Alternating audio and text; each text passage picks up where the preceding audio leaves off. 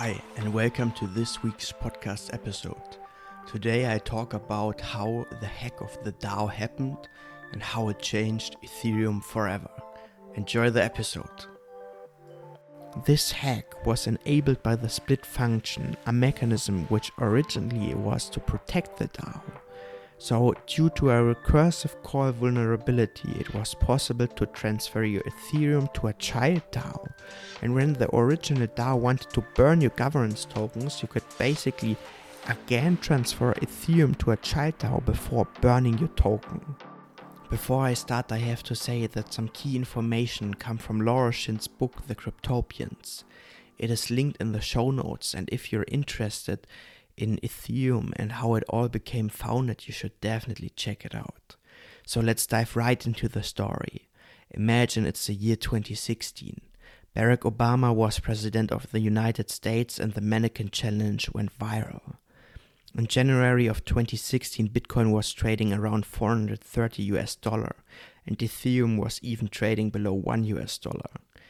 Yeah, I should have invested at that point of time. But even Ethereum was not trading for long at below 1 US dollar. Instead, in mid March of 2016, the Ethereum price more than tenfolded. This also meant there was a good chance that the Ethereum ecosystem could prosper. Of course, this also meant there was money to be made. And even though not completely new, a new contract became more and more popular. The invention was called DAO, short for Decentralized Autonomous Organization.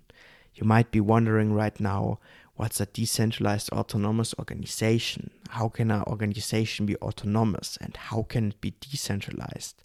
And what should that be? So, ideally, a DAO is an organization owned by the members without centralized leadership. It is an application, a smart contract where the rules, the code is visible to everybody. Traditional companies often have a conflict of interest problem, which is described in the principal agent theory. The owner of a company, the principal, hires the agent, for example, a CEO, to run the company. And both of these parties have self interest. Now imagine a real world example. I own 51% of a publicly traded company and I appoint a CEO in order to run the company for me. The salary of the CEO is also linked to the stock price to incentivize him to perform good. And now the CEO cuts the R&D spending, the research and development spending, which in turn lead to short-term profits. These profits ultimately lead to a higher stock price and the CEO earns a higher salary. After a short stay at the company, let's say maybe two or three years, the CEO leaves the company. The company, however, fails in the future to bring new products to the market because of the R&D cost decreases and suffers in the long term. And this is only one example traditional companies have. Just think about all the headlines about illegal and unethical behavior and what about irrational decisions like M&A deals with stupidly high costs only because a CEO wants to build an empire at whatever the cost might be? And the list of human errors goes on and it is long. And now imagine a corporation which is basically open source computer code. It would be controllable, right? And decisions must be rational because they are manifested in the computer code. Aren't they? So let's talk about how the DAO became founded. Bitcoin was a reaction to the financial crisis and tried to create an alternative monetary system.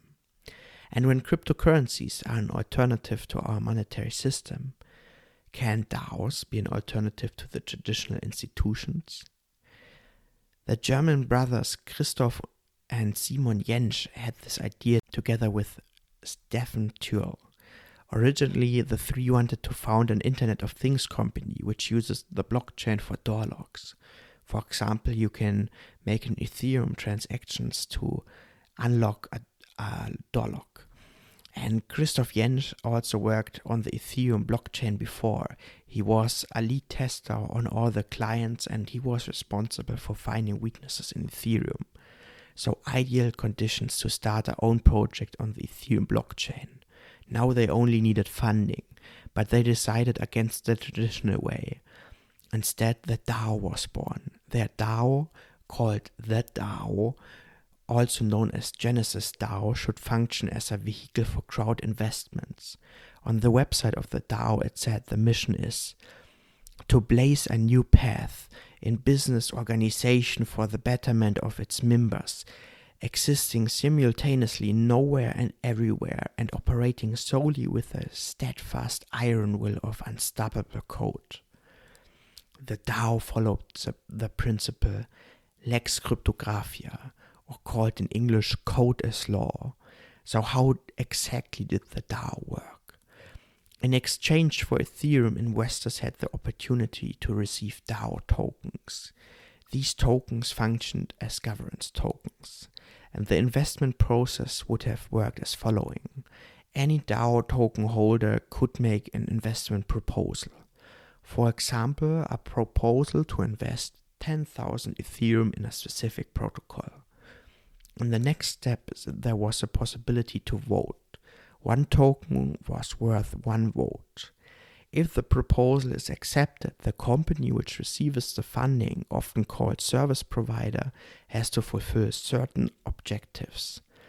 So the funding is not paid as a lump sum, but rather after certain steps are fulfilled. Imagine like a checklist where if you check one box, you receive funding from the DAO. If the DAO profits from the investments, the returns can be used in further growth of the DAO or to be redistributed to the DAO token holders.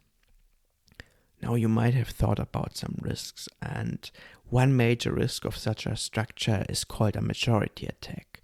This is an attack in which 51% of the token holders decide that the whole money should be sent to them and 49% of the investors remain with an empty contract.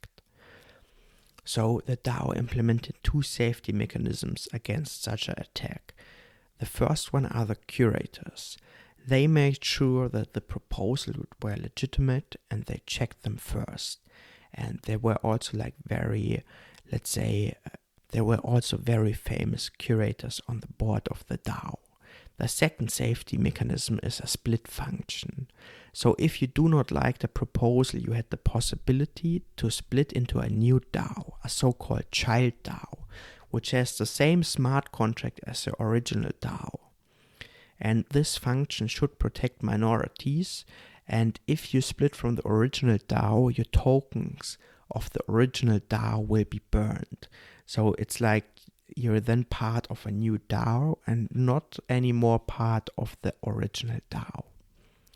This new sophisticated concept of the DAO attracted thousands of investors, enabling the DAO ultimately to raise 150 million US dollars in Ethereum, which at that point of time was 14% of all Ethereum.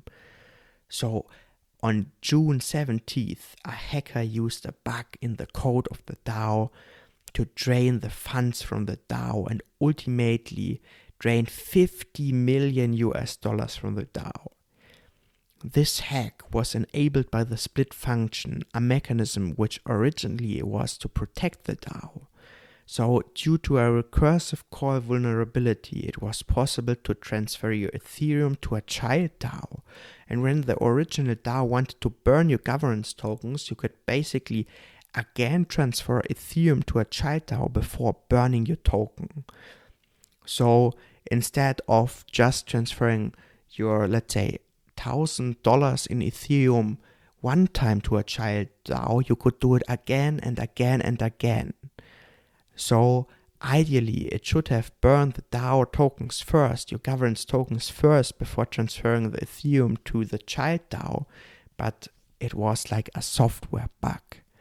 And this is the story of how one hacker was able to drain $50 million from the DAO, one third of like the whole investment sum.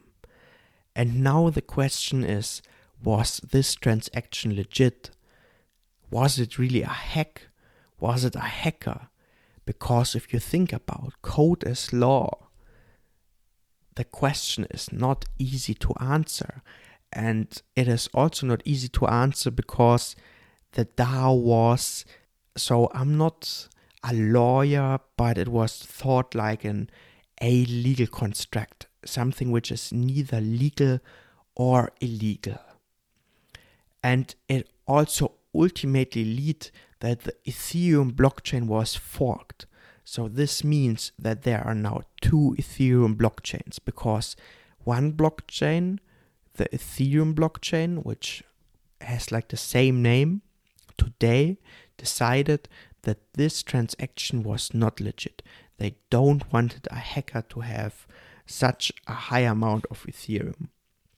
And you really have to think of it because if like um, the DAO had around 15% of all Ethereum, the hacker would have had 5% of all Ethereum. And the other blockchain said, okay, blockchains are mutable and they fork to Ethereum Classic. And I really want to know your opinion. We have a Discord channel and I put the link in the show notes and let's discuss on the Discord channel how you think about that. And personally, I think it is hard to decide because, on the one hand, it says code is law, and when code law is, then it would be, let's say, at least not illegal for the hacker to drain the DAO. Is it illegitimate? Probably yes. But it would at least not be illegal, right? On the other hand, if you think about the blockchains, there's also a community which can decide which they want to accept and what they don't want to accept. And for example, if the community decides they do not want to accept this, they could make like a fork or they could um, they could undo the hack, which they ultimately also have done on the Ethereum blockchain. This is not so easy, right? Because if you say you have like a decentralized blockchain which is immutable, the fork basically speaks against all these concepts.